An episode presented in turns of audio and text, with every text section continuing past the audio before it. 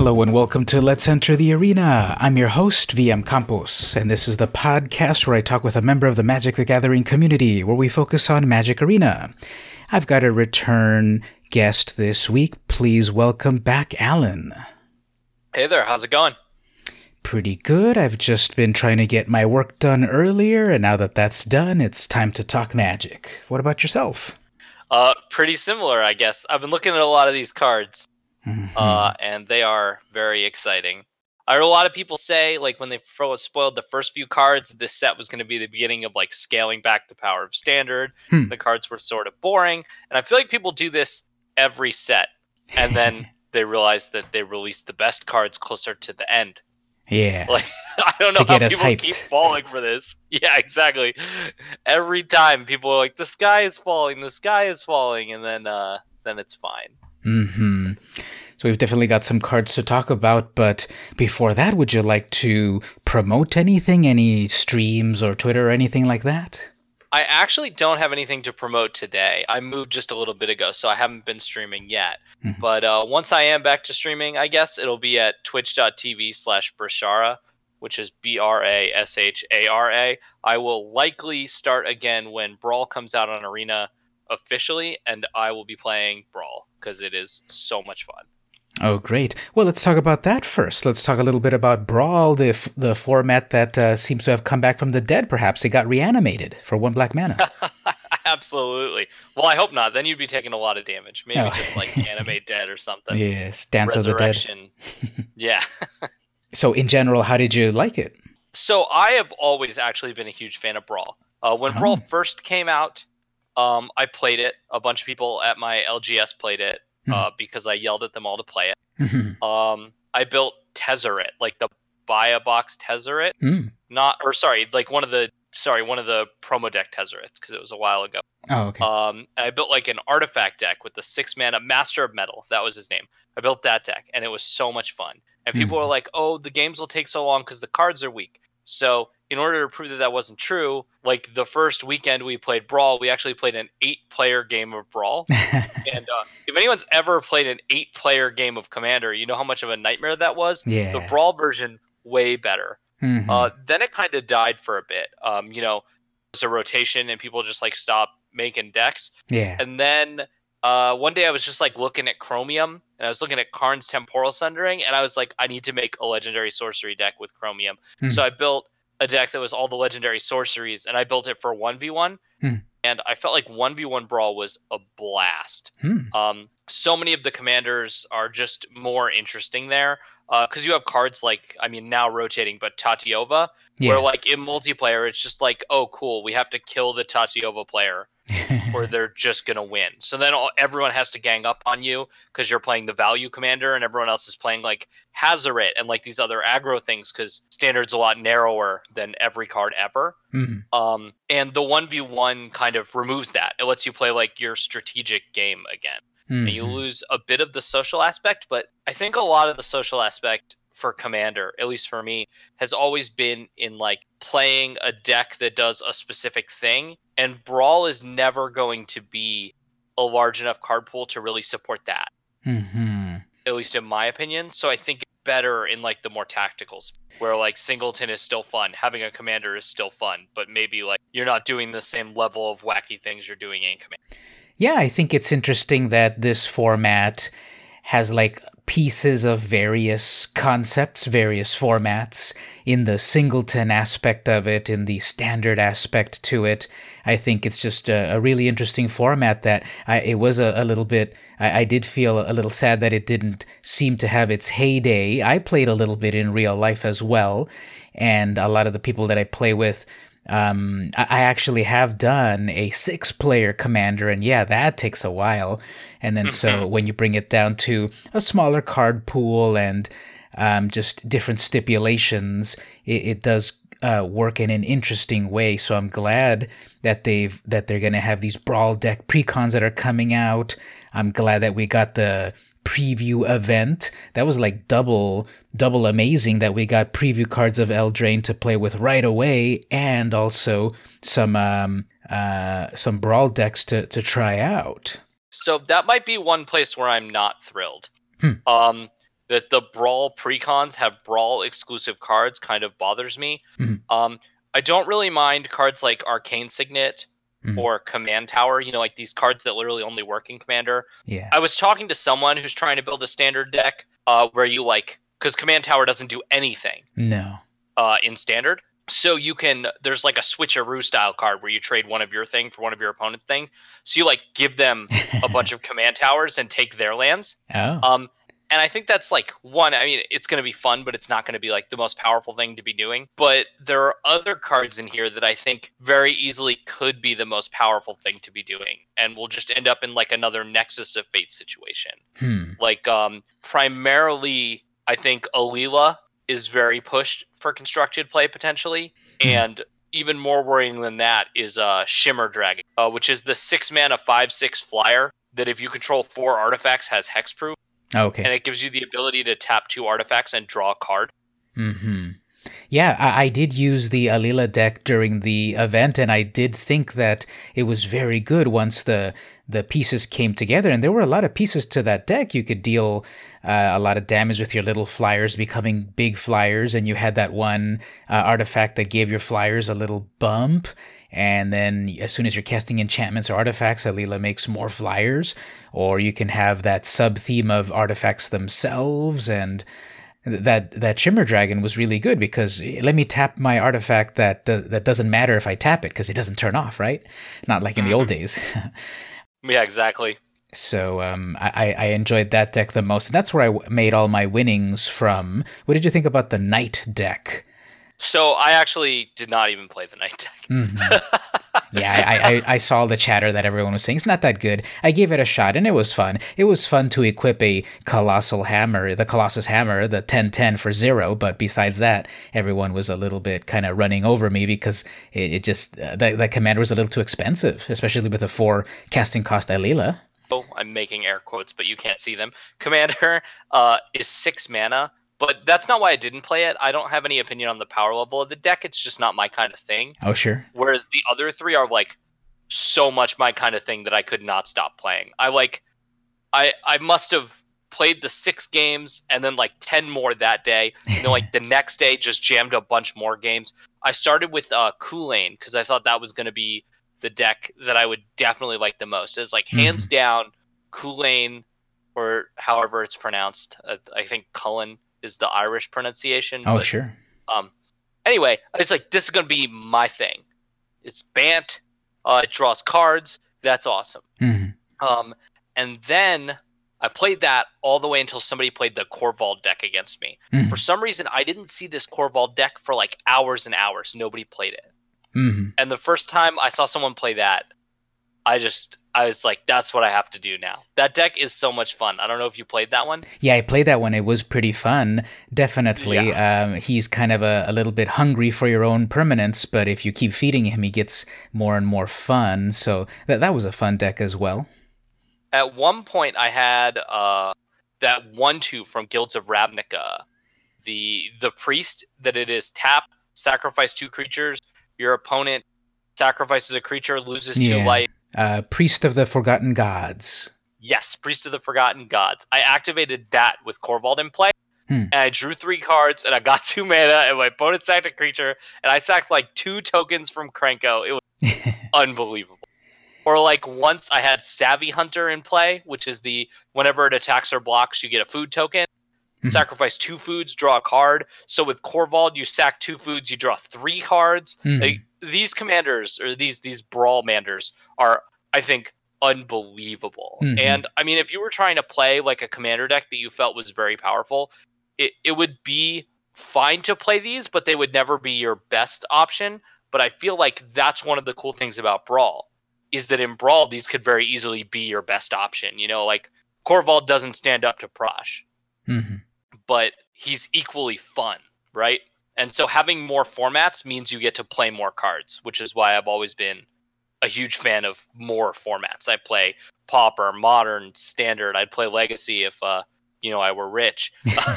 Yeah. and so like Brawl just being another format that I can play different cards in, like there are so many more magic cards that I want to play than I'll ever be able to. Yeah. So I'm always an early adopter for these things. Yeah, if you want to stick with one format, there's there's the meta that exists for it. But when there's more formats, then you can kind of jump around different concepts, uh, different types of decks, and just uh, try try out different things. So um, I've uh, had a few people in real life that also uh, were uh, champing at the bit to to try these new cards. They were like, "Well, when is Eldraine coming out in October?" And I said, "Yes, but there's an event where you can preview some of the cards right now." So I brought a few people back into Arena that way, and I uh, appreciate the company doing that, uh, shaking things up um, every once in a while to kind of maybe get people back on the Magic train.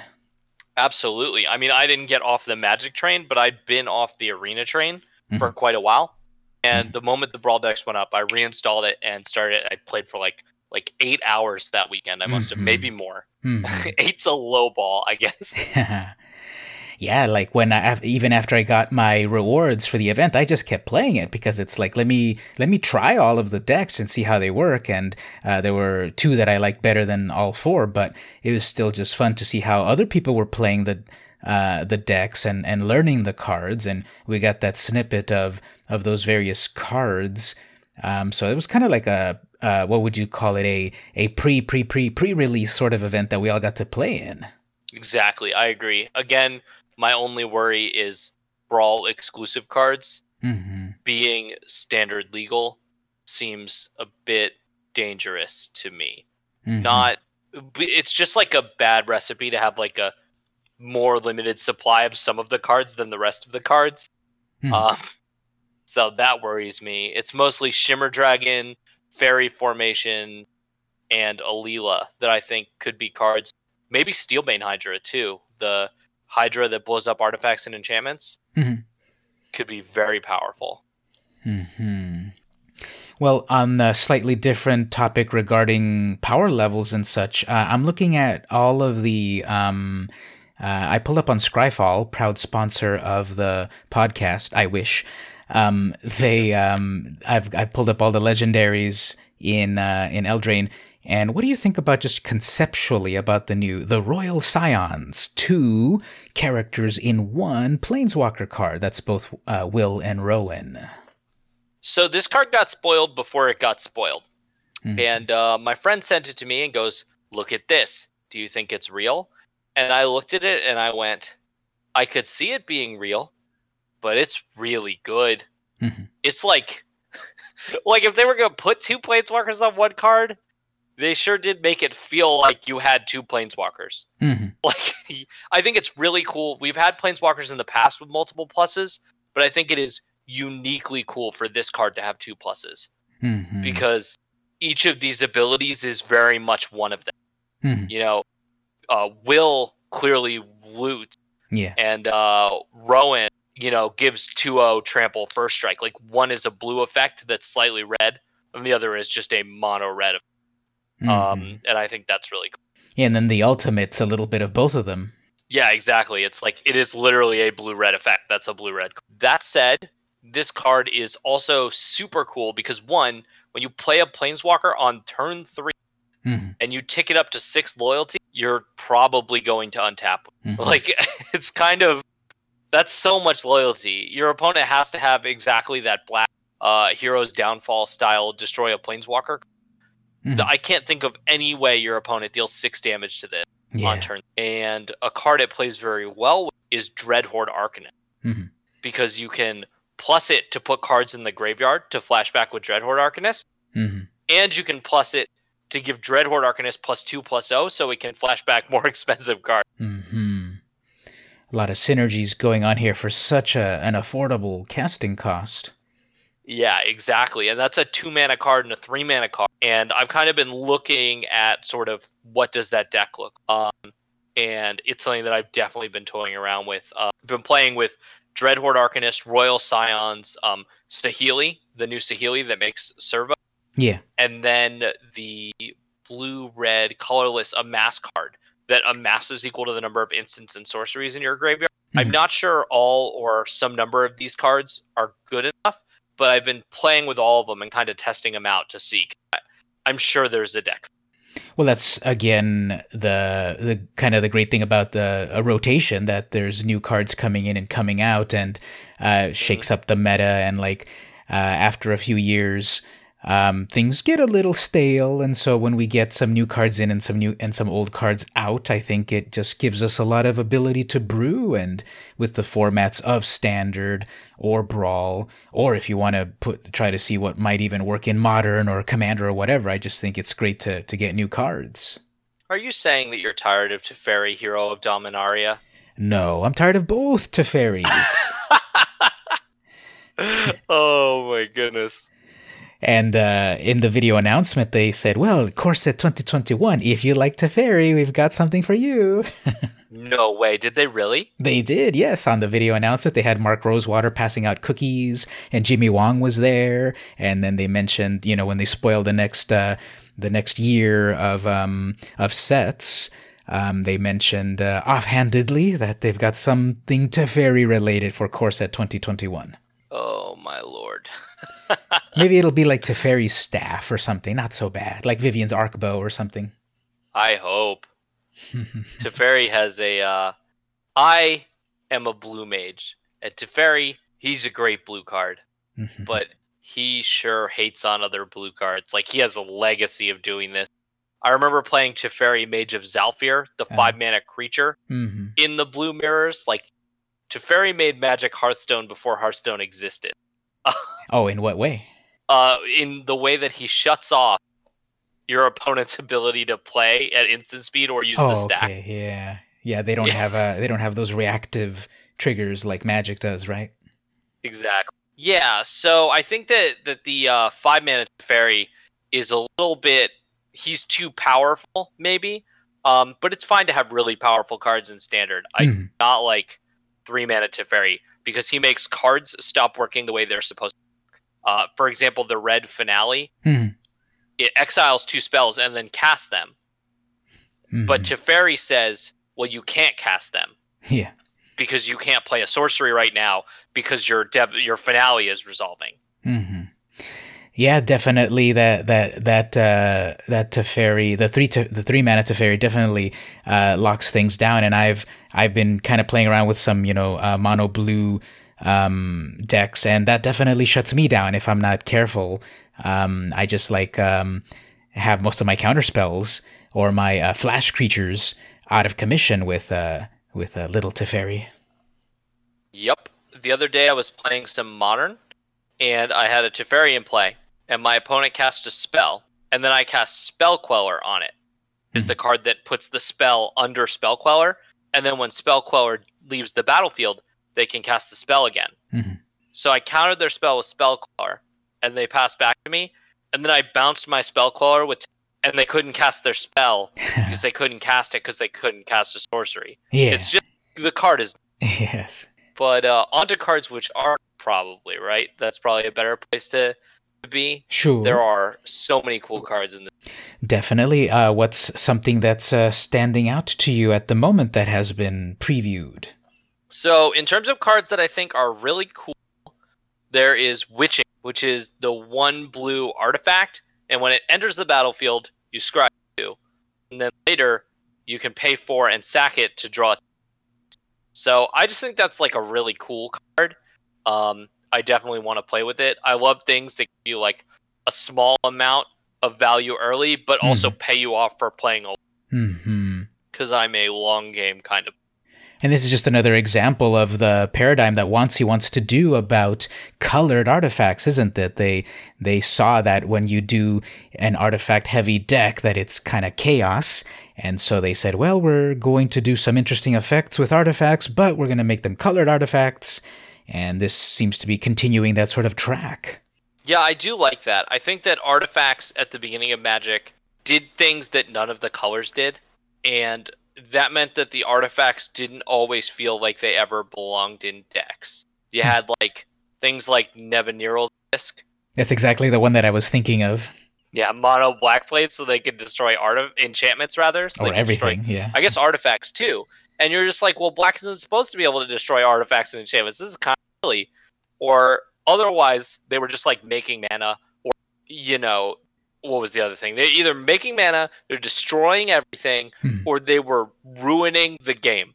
like, it was like Winter those were the only three things they did. Yeah, Winter Orb, like smokestacks, like that's just what artifacts did. They either made mana, they destroyed everything, or they ruined the game.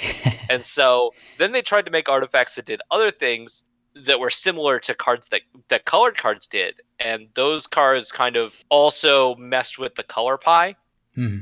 in a way that didn't that wasn't also wasn't very great. But I liked the solution of just making the artifacts colored. I think Hmm. it was great when they did it in Alara. I think it was great when they did it uh, in Kaladesh with the activated costs of the artifact Oh yeah. being. Um, I thought that was actually a really elegant design. All of those implements, right? hmm There were there were implements and there were the other things too. Um, the implements you had to pay mana to sacrifice them to get your card back, Mhm. uh, which was neat. Because that, and then there was another set that like did something when it came into play, and then you could pay mana to sack it. Puzzle knots, sorry, Hmm, okay. puzzle knots. Those were the other. Um, and all of those were like, well, you can have this effect for colorless mana, but it's going to be sort of subpar Hmm. Or if you're actually in the color and des- you can pay mana of the color to make it a full. Hmm. And I thought that was an elegant design too. But I also don't mind colored art. I've been used to. I didn't play during Alara, and I just got into Magic again after slightly after Kaladesh, so I didn't I didn't play too much with the uh, colored artifacts. But I, I do see the purpose of kind of like reining it in a little bit because if uh, if it's colorless mana or generic mana, um, every deck can play it, and then it kind of loses a little bit of its of its luster. But um, I think they're doing it so uh, well so far, and like I, I like Witching Well as well. The only thing is that I I am sure as the card is brand new, you're going to need to repeat to people. No, I said Witching Well, not Wishing Well. Very true, very true. What do you think about all of this food that's going to be running around in Standard? Uh, the food actually confuses me Mhm. because when they put clues into standard, it was because they knew we were going to Kaladesh next. Uh-huh. So they put artifacts into standard because we were going to an artifact block, right? But they spoiled all the magic sets for uh, 2020, Yeah. And none of them really look like they're going to have a lot to do with artifacts. Uh, maybe the monsters on Ikoria Sure. will eat the food. Hmm. Um, but I'm just interested in seeing what sort of they're for. I've sort of caught on to Wizards now. Uh-huh. Whenever they release something and they tell you it's important, but it seems underpowered, later it will be great. yeah. Well, supposedly they're always thinking like two years ahead, so uh, I wouldn't doubt that something's coming down the pipeline. And it's just fascinating. If, if you ever listen to Mark Rose Mark Rosewater's podcast, he he talks about things you know in the past tense and in the future tense and all of that, and it just me, m- must be mind boggling to actually work at WotC when you've got when you're spinning all these plates in the future and then talking about it in the past when it finally comes out and and all of that. So food at the moment seems brand new and interesting. Well, it's an artifact, but it focuses on life, but things care about artifacts. But we'll see where that goes in, in 2020. yeah, and I mean, I don't think that the food tokens are the most powerful thing in the world, but I think that players are underrating them. Mhm. If that makes any sense. I think that the ability to gain three life kind of on command is very powerful for some kinds of decks. hmm you know, like your green black decks or your blue white decks that are a little bit slower. This isn't the most powerful way to gain life, but you know, if it's a way to gain life on cards you'd play anyway, you'll take it. Mm-hmm. I would never say The flavor of it is all really fun too, uh, pun intended. Uh, like the uh, bake into a pie. Um, I ki- love that kill so much. spell and then like the art yeah the art is hilarious and the concept of it you got baked into a pie you got you got uh you get destroyed plus you get turned into food it's just like really really funny now that uh cast down is going away we'll, we'll still have murder but murder doesn't result in a nice tasty pie there's like a lot of a lot of puns and uh, just a lot of like fun uh, in this new set. It's not just about interesting or powerful cards, even though there's plenty of those. It's still just kind of it just feels really fun. Like I'm also looking right now at Belle of the Brawl. Like that's like puns Yes. on like five levels. yeah, I love Belle of the Brawl. That one's great too. Um, what was the other one? Are you familiar with the joke behind the the Lochmere Serpent? It is a six mana seven seven with flash. And it has blue sack an island. Lochmere Serpent can't be blocked. Black sack a swamp. You gain a life and draw. Blue black exile five cards from an opponent's grave. Return Lochmere Serpent from your graveyard to your hand. Activate this ability only anytime you could cast a sorcery. So it's like a six six for seven, so it's really big. It's in blue and black, so it's kind of it's a potentially interesting control finish. Mm-hmm. But what's great about it is that it was Star City Games' promo. So because it looks like the Loch Ness monster, they put it up at like three ninety nine, but they immediately put it on sale for three fifty. And on their website, it said you could get the card for about three fifty, um, which was really good. But then I went back and somebody told me if you count, so the card has three abilities. It has blue, sack an island, unblockable, black, sack a swamp, gain one life, draw a card, blue, black, exile five, return it to your hand. And it also has exactly 50 words in its text. Oh, interesting. So Wizards kind of built that in there, which I think is hilarious. Yeah, those are those sort of Easter eggs that if you pay enough attention or have enough of the in joke, it's got another dimension besides what what's on the surface of the card. Yeah, that's interesting. I didn't I didn't know those details. That's fun. Yeah, uh, when I saw like, so I got to laugh like four separate times at this card, and I'm also kind of interested in it. It looks like a lot of the conversation has been about it not potentially being good, but I feel like all those effects are powerful, and I wouldn't be surprised to see it see play myself. Hmm. I'm looking at a card I hadn't seen before. Kenrith, the Returned King. Well, here's a here's a great uh, five uh, mana. Uh, here's a five color commander or uh, brawlmander. Uh, have you seen that one yet? Kenrith, the Returned oh, King. Oh yeah, the group hug guy. Yeah. Yeah, he's neat because all of his abilities don't say you or your stuff. Yeah, exactly. You can form some uh, fun alliance shenanigans with him. Yeah, and I mean, I couldn't if you had a five mana, like if you're playing against a, I don't know if I would sideboard this in, but I don't think it's necessarily bad. You know, it's like a five mana five five, so it's kind of hard to kill. You could pay three life to gain, or three mana to gain life. That's pretty good. You could pay four mana to draw a card. That's also pretty good. So even if you don't use the red, green, and black abilities, mm-hmm. I think this card could still be pretty decent. Mm-hmm. Um, just kind of playing in a lot of matchups while obviously being not very mana efficient. I don't know. It's another card that like I will play with. You know, yeah. I'll test it out, see how it goes. Yeah, exactly. As soon as I saw it, I thought, well, that's really interesting, and it's just really interesting in terms of what it does and then visually i like the art of it but then also the activated abilities it's like there's just a single red or the one in blue or the two in white and so forth and so forth until you get to the fifth four and uh, four in black it's just like that's just kind of really interesting how they're just doing fun, weird things. And this is a stealth five color group hug uh, commander. Uh, it's in Mythic, so so there's that, and it also ties in with the lore of of the of Rowan and Will. I, um, must have some relation. That's the same last name, isn't it? Yes, and it is not just a mythic; it is the buy a box promo, I believe. Oh, okay, yeah, there, yeah, yeah, there it is. It's tiny letters. Oh, okay, it's the buy box. Hmm, okay. Well, we'll see then uh, how much of an impact it'll make if if you've got to get it that way. Yeah, I just I'm fine with the buy box promos being good. I think that's fine. I hmm. just don't think they should be Nexus of Fate good. Oh, you sure. know, I could never see playing like four copies of Kenrith in my deck. Sure. You know, this is this is a well designed if they stuck to legendary creatures for the buy box promos, I think they'd be doing themselves a tremendous service because you're already incentivized to not want four copies. Yeah. So like powerful but clunky legendary creature that's interesting seems like a very good place for them to be on these if they insist on having them. Which I mean, I think they should. I am a firm believer that Wizards should incentivize people to buy boxes and make buy them, especially at the at the local shops where you're supposed to get the buy boxes. Mm-hmm.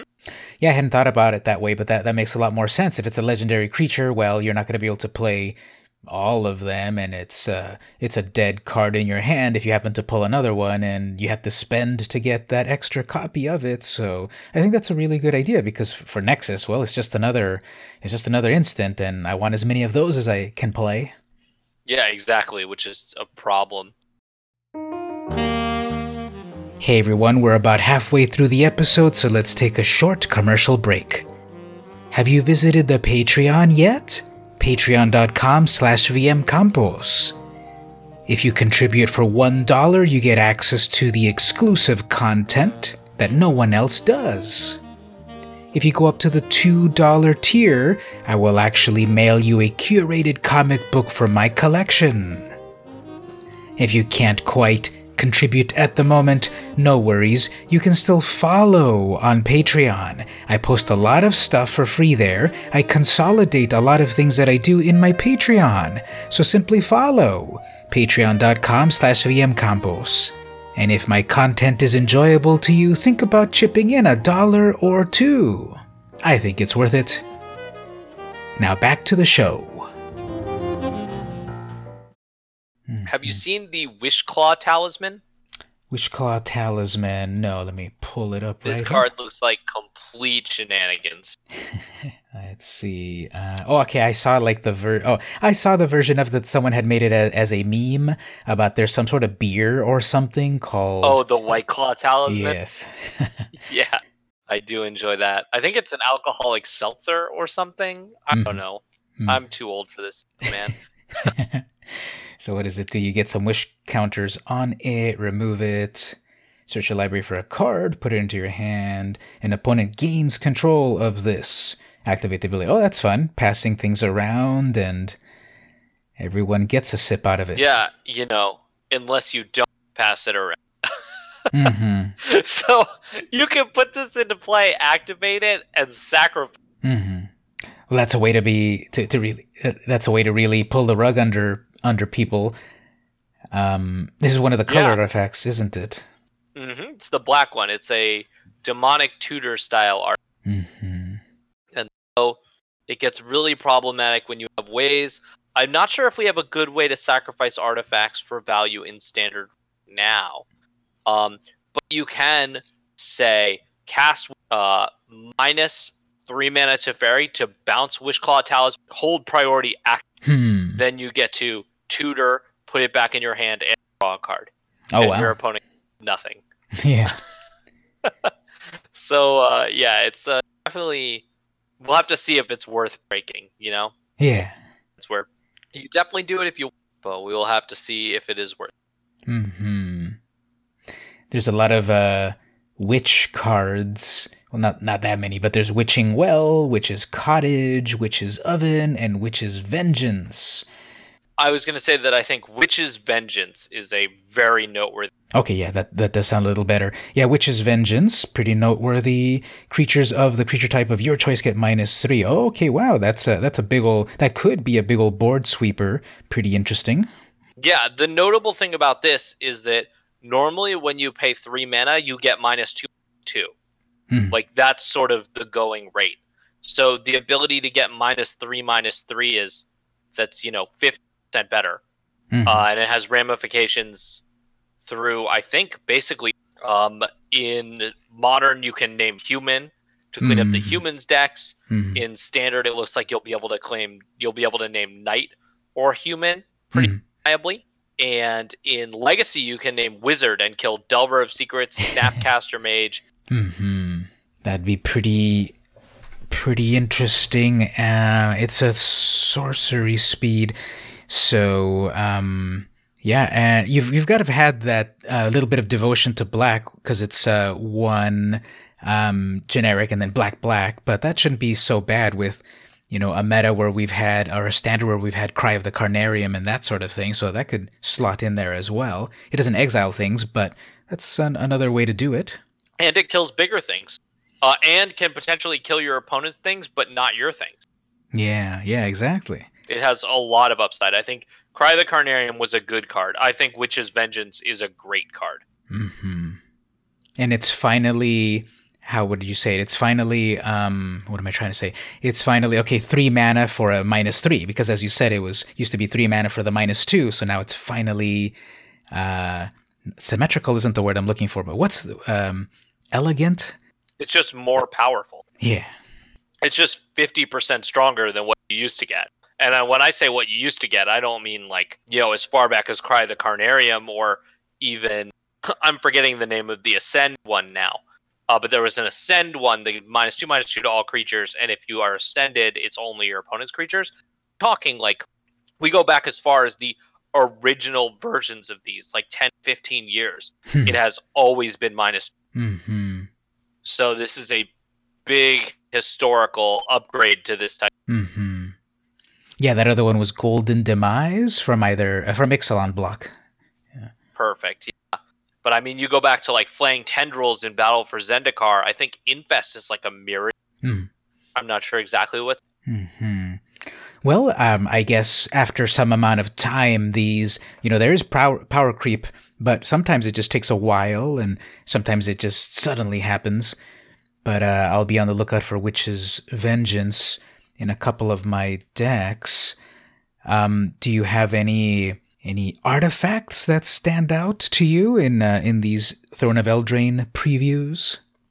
As an aside, uh, Infest first came out in Onslaught, Mhm. which makes Witch's Vengeance the most powerful version of this effect in 17 years. it just takes a little time to get there. yeah, right. It's just uh, they've just been working on. hmm Um, the other artwork, the other artifacts, I think uh, Midnight Clock is pretty neat uh, from a flavor. Let me see that one. Uh, Embercleave is interesting in Commander because it insta kills with some. Mm-hmm. Let me see Embercleave. Oh, and yeah, and it's got the a cost reduction. Um, oh, that's interesting. Depending on the attacking creatures. Oh, that's really interesting. So it's it's um, what do you call it in general when you've got this cost reduction? Because I know there's the term affinity, but it's not quite applying here. But this is a pseudo vaguely affinity sort of convoke sort of, but it's got to be with attacking creatures. Has there anything like like that ever existed? I'm not sure that you've ever gotten a cost reduction for attacking creatures before. I know you can get mana for attacking creatures. You can get uh, like additional power and toughness for attacking creatures. I don't know if we've ever gotten cost reduction for it, but I could be wrong. Uh, either way, I think it's really cool as like a flash artifact that you know, like you can attack with all your creatures. Your opponent can play their removal spell. You can flash in your Embercleave and equip it. Um, But I mean, I think at the end of the day, six mana is going to make it a commander card, not a standard card. But Hmm. I think it's really cool for those kinds of decks. hmm Uh, as far as like standard and brawl go, I think the ones to look at are Wishclaw Talisman and Witch's Well. hmm Well, I was just gonna say, I know that when I played the Alela deck, uh, that um, Witching Well definitely was was useful to get it on on turn one, and if you're playing it um, in in other formats, it's still useful. Like you said, it's got value early on and value a little bit later. I think the Enchanted Carriage is hilarious. So we get uh, vehicles back. This one gives you mice to help power or to help crew the vehicle. Did you see that one? I did enjoy that a lot. Yeah, hmm there are so many enjoyable like unique designs in this set. From like Enchanted Carriage, or have you seen Inquisitive Puppet? No, let me go back to that one. It's a one mana zero two. When it comes into play, you scry one. Has the ability exile it, make a one one white human. Huh. So it's an artifact construct puppet that becomes a real. that is so so funny. It's really they are uh, taking the uh, fairy tales, you know, plus Art- Arthurian legend. And when you say fairy tales, you know, you have to sort of say like, yeah, Disney-ish fairy tales because those are the the bigger famous ones compared to the classic Grimm's fairy tales. But yeah, this is the this is the puppet that becomes a real boy. Yeah, the Arthurian legend stuff isn't doing as much for me, um, because I am a huge Arthurian legend nerd. Mm. So I would have wanted more. Yeah. Um, I think it's cool that there are knights, but I don't feel maybe when the story is all out and I get a chance to read it, they will be Arthurian in nature. Mhm. um, maybe uh, Will and Rowan's adventures will be rather Arthurian. That would be interesting. Hmm. When I read the articles about the creation of these sets and such, they they do talk about like, well, when we did the um, Egypt world, you know, um, Amonkhet, there's like people all, all over the world know, okay, Egyptian stuff. But then how far deep do you go beyond that? Because there's mummies and pyramids and what else? Do people really know the gods of, of real world Egypt? How can we put them into into a set? So with Arthurian legend, okay, we know uh, Arthur and Galahad and uh, so forth. So you know, people at a certain point, how how far do you know? So how far do you want to go into making these types of cards to please everyone? Yeah, exactly. I, I admit that I'm probably being a little picky with that, but I would have liked to have seen like a like a Galahad or a Lancelot, maybe not in name, but at least in like meaning. Yeah. But uh, we did get Robin Hood, which I think is cool. Oh, which one's that? Uh, Robber of it is a two mana red human art. Mm-hmm. And for a red and a colorless, you get a 2 2 with reach and haste, which is a weird set of keywords, but I guess it's because Mm-hmm. and when it attacks, if the defending player has more cards in hand than you do, you exile the top card of their library if you've attacked with any rogue this turn. Hmm. And then you can by Hmm. spending mana. So you kind of steal card advantage from Yeah, you steal from from the from the rich and give to yourself. They might do other things. that Everything hasn't been revealed yet, right? So they might do. Have they done, you know, the round table and that sort of thing? we got the Circle of Loyalty, which is a six mana enchantment that costs one for each knight. Hmm. Gives all your creatures plus one plus one. Whenever you cast a legendary spell, you get a two two knight, and for four mana and tapping it, you can make a two two knight. So that's like kind of your round table card. But other than that, um, not really. There's a knight that gives all the other knights plus one plus one, but I'm not very sure exactly where these knights are going. hmm Oh yeah, I did see that one that one circle, and and duh, I didn't think about uh, equating it with a round table, but that could be a possibility with it. And um, oh, I just see here, charming prince. So maybe that that might be the most on the nose one so far. So, Charming Prince is neat for a uh one for those of you who know Reid Duke. This was Reid Duke's invitational card, or Reid Duke, uh, Mhm. and he is seen as like the Prince Charming magic. but perhaps more interestingly, Charming Prince. When it enters the battlefield, you choose from one of three different options, like magic charms historically. oh yeah, yeah, like uh, funeral charm and vision charm and all of those old ones. Yeah, or even more more recently, I think we had some too, right? But uh, so, yeah. historically, charms have been here's some options, pick one, and commands have been here's some options, pick two. hmm Um, and so charming prince, yeah, here's some options, pick one. Hmm Uh, there's a lot of talk about this card being That's like puns upon puns and like callbacks, and that I think that's really fun. Yeah. That said. I think the card I am most excited about is murder or end.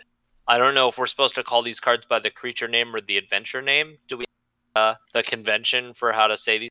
Uh, I don't, I don't think so, but I, I would p- possibly assume from reading from top to bottom, we've got the, uh, you know, the first type line, so I might go with that. Yeah, well, the thing is that uh, you know, like the creature's name is at the top of the card, but it's my understanding that you cast the instant or sort. Hmm. So I don't know. Either way, um, I think this might be the most the card that will see the most play, Hmm. other than basic lands, of course, is Sure. Murderous Rider. It is black, black one, instant adventure, destroy target creature or planeswalker, lose two life. So you get a hero's downfall, you lose two life. Hmm. But then, for black, black one, you can cast Murderous Rider, who is a two-three zombie knight, so you can kind of get your two life back Hmm. potentially. And the most interesting thing about this card is that when it dies, you put it on the bottom of its. Hmm. If it's at the bottom of the library, you can't do too much with it very easily to get it back. Why, why, why would it go to the bottom of the library? So I think what's important here is that it goes back. Back to the library, yeah. So if you want to play like your traditional black control deck and you don't want to play that many ways to win the game because you'd rather play more removal and discard spells and the things that those decks like to do, Hmm. you can go all the way down to just playing four creatures, Hmm. which happen to also be removal spells in addition to being creatures. And if they ever get killed, they go back in your deck. Hmm. And then all you have to do is shuffle your deck, and then you can draw them again. Mm-hmm. Okay. Now I wonder if this, uh, if we're gonna see the backwards misprint where we had the corpse knight was uh, accidentally printed as a 2-3 even though it was a 2-2 this one's a 2-3 i wonder if it'll accidentally get printed as a 2-2 I had multiple two three corpse knights. i only pulled one but uh, that was kind of interesting how, how do you how do you do that sort of misprint like what happens behind the scenes that something on the card itself like that is is not printed right i wonder Yeah, that is interesting. I'm sure somebody made a typo and it didn't get caught, and then it was too late. hmm Well, I'll be look at I'll be on the lookout on this murderous rider because uh, I do like uh, when I play casually. I like playing uh, some Dimir cards, some Dimir decks, or mono black. I, I kind of have always gravitated towards those colors, uh, even on when I was first playing in the '90s. So I see a lot of these cards that are uh, in Dimir colors that I'm enjoying, and it's kind of funny to, to to okay, I'm going to call them like that, Dimir cards, but you know we're not dealing with guilds at the moment. So do we have like any sort of names of I don't know kingdoms or whatever that we're working with in Throne of Eldraine? Uh, not yet, at least. Um, I have not read all the lore connected to the cards yet, so there might be something, but if there is, I don't know about it. hmm That said, mechanically, I think these adventures are very strong in blue and black. Uh, between Murderous Rider, who we discussed, Mhm. and Hypnotic Sprite. Hypnotic Sprite is it starts as Mesmeric Glare, which is an instant for a blue and two colorless that counters the spell with CMC three, or, Hmm. and then can be cast as Hypnotic Sprite, which is blue blue for a two one fire.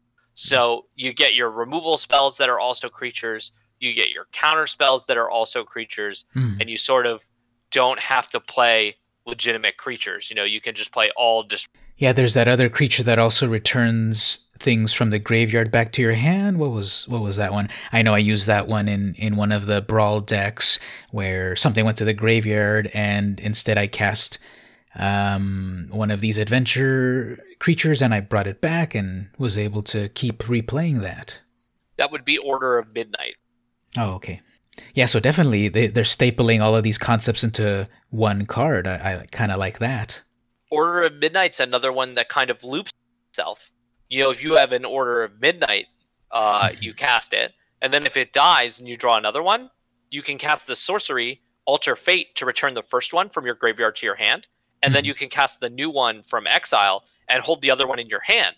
And then if they ever kill that one, you can just cast Mhm. Alter Fate from the one that's now in your hand No. to put the other one back in your hand, and then you could cast that one from exile. Like all these cards just kind of loop, like these blue and black. It seems like the theme for the set is that you just get just to recur effects over and over and over. hmm There's Foulmire Knight, which is a black and two colorless for an instant where you draw a card and lose a life, and then you can pay a black and you get a one-one death touch. Oh. So you get a card, and then you also get a blocker that has death touch. hmm you know like all of these cards are just you just get so much value like i think it would have been easy for the um the adventures to be kind of you know because you they're attached to creatures so you can you know the the floor is that you get a reasonable creature Yeah. but a lot of these adventure cards are very good hmm they just put you up a card or two cards or a removal spell or a counter spell like you just always walk away up And then flavor wise, it's cool that, well, this went on an adventure to go do something or d- did a little quest and it came back with something and it's ready to help you again. Uh, how did you feel when it, they started to kind of reveal a, a while ago, a little while ago, about this brand new sort of border, this brand new frame, and these at, at that moment unnamed mechanics when they first uh, previewed Flaxen Intruder, the, the little Goldilocks character? i thought it was really cool Mhm. I had no idea what was going to happen, but I was really excited. Whenever they change the card frame, a lot of people don't like it. I'm one of the people that love it. I love the Amonkhet split cards. When Innistrad first came out, I loved the transform, like the flip cards. Hmm. I have consistently loved all the cards that change the frame, hmm with the exception, of course, of the the Amonkhet hieroglyphic masterpieces. They look beautiful, but they're hard to read. So I heard something recently, and I'm not sure where this information came from. So it could be incorrect, but Hmm. I heard it somewhere. Those cards were supposed to be illegible. Mm. Like those hieroglyphs were not supposed to be readable at all. And then late in design, they decided that they would make them actually be the words, and that's why they're so hard to read. Ah. Well, that would be like going completely towards the lore um, Mhm. instead of function. So that'd be really interesting. And I guess what you'd you'd have um, on your phone or just memorized what the card was, but then you'd have to explain it to your opponent, and unless they're not up to up to date on what the cards were, but who actually plays with those cards, right? They're collector's items. Exactly. Um, I mean, I know a lot of people that play with them. Mhm. Uh, I think they're really cool. Uh, but the kind of the the text box does throw me off of wanting to play with them myself.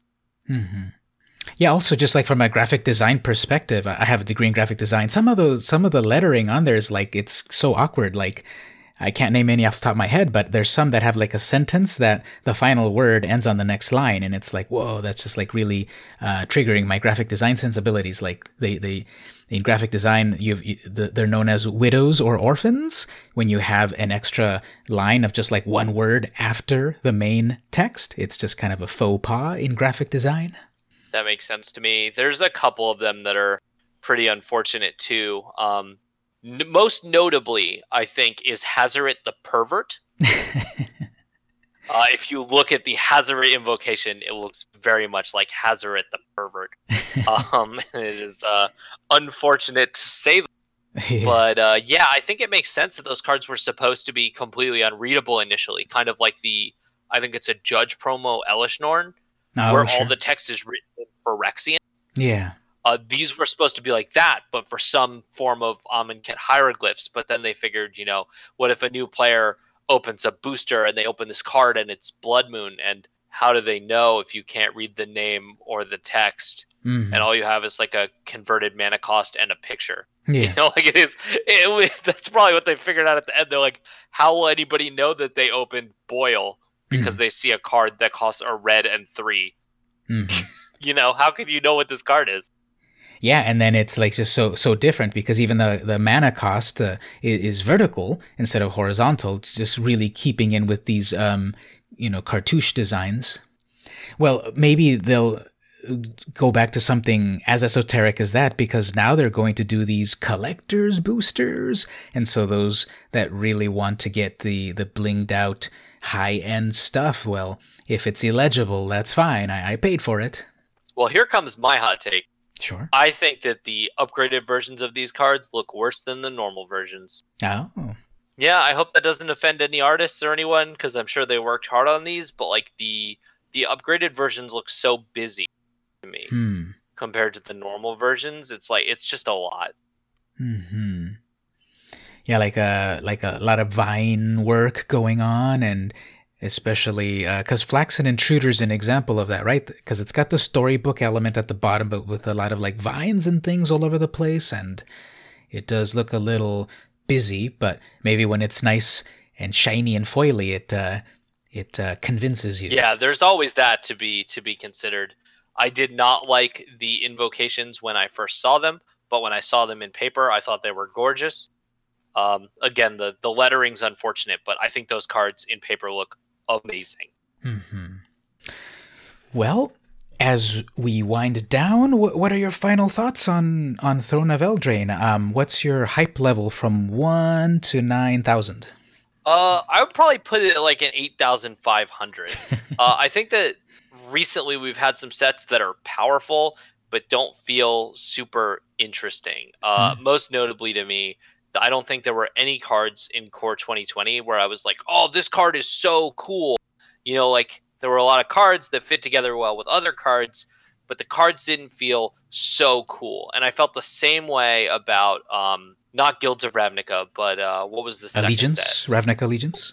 yes, Ravnica Allegiance, and I mean honestly, also War of the Spark. There were no cards that I looked at and I was like, oh my gosh, this card is so cool. But like this set is chock full of cards that are so cool. And you know what? If they're a little bit weaker, which I'm not even convinced that they are, Mhm. but even if they are, like not every card in a set has to be an all star. Mhm. You know, but this set is full of cards like uh, that we didn't even get to here.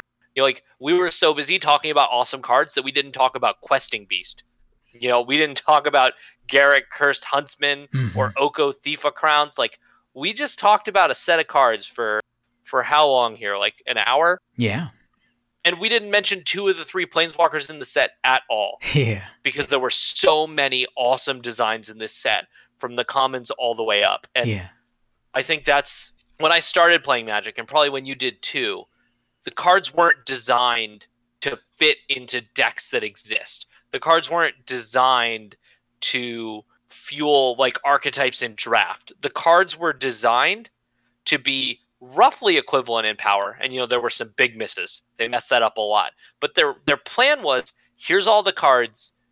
They're roughly equivalent in power. You figure it out. Mhm. And I feel like once they started designing for other things, we sort of lost some of this uniqueness in a lot of sets. And I think that this set has that uniqueness, has that cool feel on basically every single card. There's no cards in this set that I don't think are awesome. Mhm. And it plays well in all those other formats. This draft format looks like a blast. There's cards for modern and legacy, and it's revitalizing an entire format in Brawl. There's tons of commander cards. So, you know, I'm actually going to move that up to a 9,000. I think this set is an absolute slam dunk. I share your enthusiasm. I see a little bit of everything for everyone. I see cool cards, interesting cards, jank cards, uh, powerful cards, a little bit of everything. Fun cards. I'm looking at Frogify. Like, how could you not Oh, love that? Like, turn your uh, tur- turn your opponent's creatures into little frogs. That's just so much fun. I did that to so many uh, opponents' commanders in uh, in, in Brawl that that was just so much fun and, and satisfying. Yep. And I think I think this is where I'd like to see sets in general. You know, if only 12 cards from this set see play, but every card in this set is sweet, I think that's way better than if every card saw play, but they were all here's your efficient removal spell, Oh, here's yeah. your efficient creature, here's your, you know, your card that draws a card when it comes into play. Like, Mhm. I don't know, that's not exciting to me. You know, give me a set full of midnight clocks instead of a set full of rogue refiners any day. Mhm. It looks like Wizards of the Coast is walking the tightrope pretty well, trying to balance a little bit of everything for everyone. So I'm also pretty hyped. Uh, not as high as you. I'm gonna have to go with um, eight thousand nine hundred ninety nine. However, very few people get as hype as me when I'm very hyped, so that that seems reasonable. okay. Well, Alan, um, would you like to um, take a moment to promote again? I know you said you're not quite streaming yet, but can people find you on Twitter or anywhere else, anywhere else to catch up with you? Absolutely. Um, I'm always available on Twitter at uh, twitter.com slash brashara1. That's B R A S H A R A 1. Feel free to like follow me. I'll follow you back. I retweet stuff about cards. I tweet stuff about cards, hmm. sometimes video games, all that stuff. And then, of course, streaming soon, probably right around the release of Brawl. I'll be back to streaming it. Very cool. I'll stop by as well. I I'm pretty sure I subscribe to you or follow you, whatever the terminology is, on on Twitch. I've stopped by to your streams a few times and they've been pretty fun. As for myself, well, I'm over on Twitter, twitter.com slash vmcampos. I stream on Saturdays, 11 p.m. Uh, on YouTube and Twitch. I simulcast, I simulstream. Uh, over on YouTube, I, I'm at uh, youtube.com slash vmcamposjr. You have to put the jr at the end. And on Twitch, I am vmcampos. So I'm vmcampos everywhere except uh, except YouTube. I've also got a Patreon account if people want to uh, contribute to my endeavors. The uh, contributions start at a dollar. If you go to the two dollar range, I'll actually mail people uh, vintage Magic cards. Uh, no, not a Black Lotus. And uh, if they just simply want to follow on Patreon, that's a good way to keep up to date with all the things that I do the podcasts, the uh, magic stuff, the comic book stuff that I do, all of that stuff. So, once again, Alan, thank you so much for being on the podcast again. Absolutely. It was a pleasure. This has been VM Campos, and I'll see you in the arena.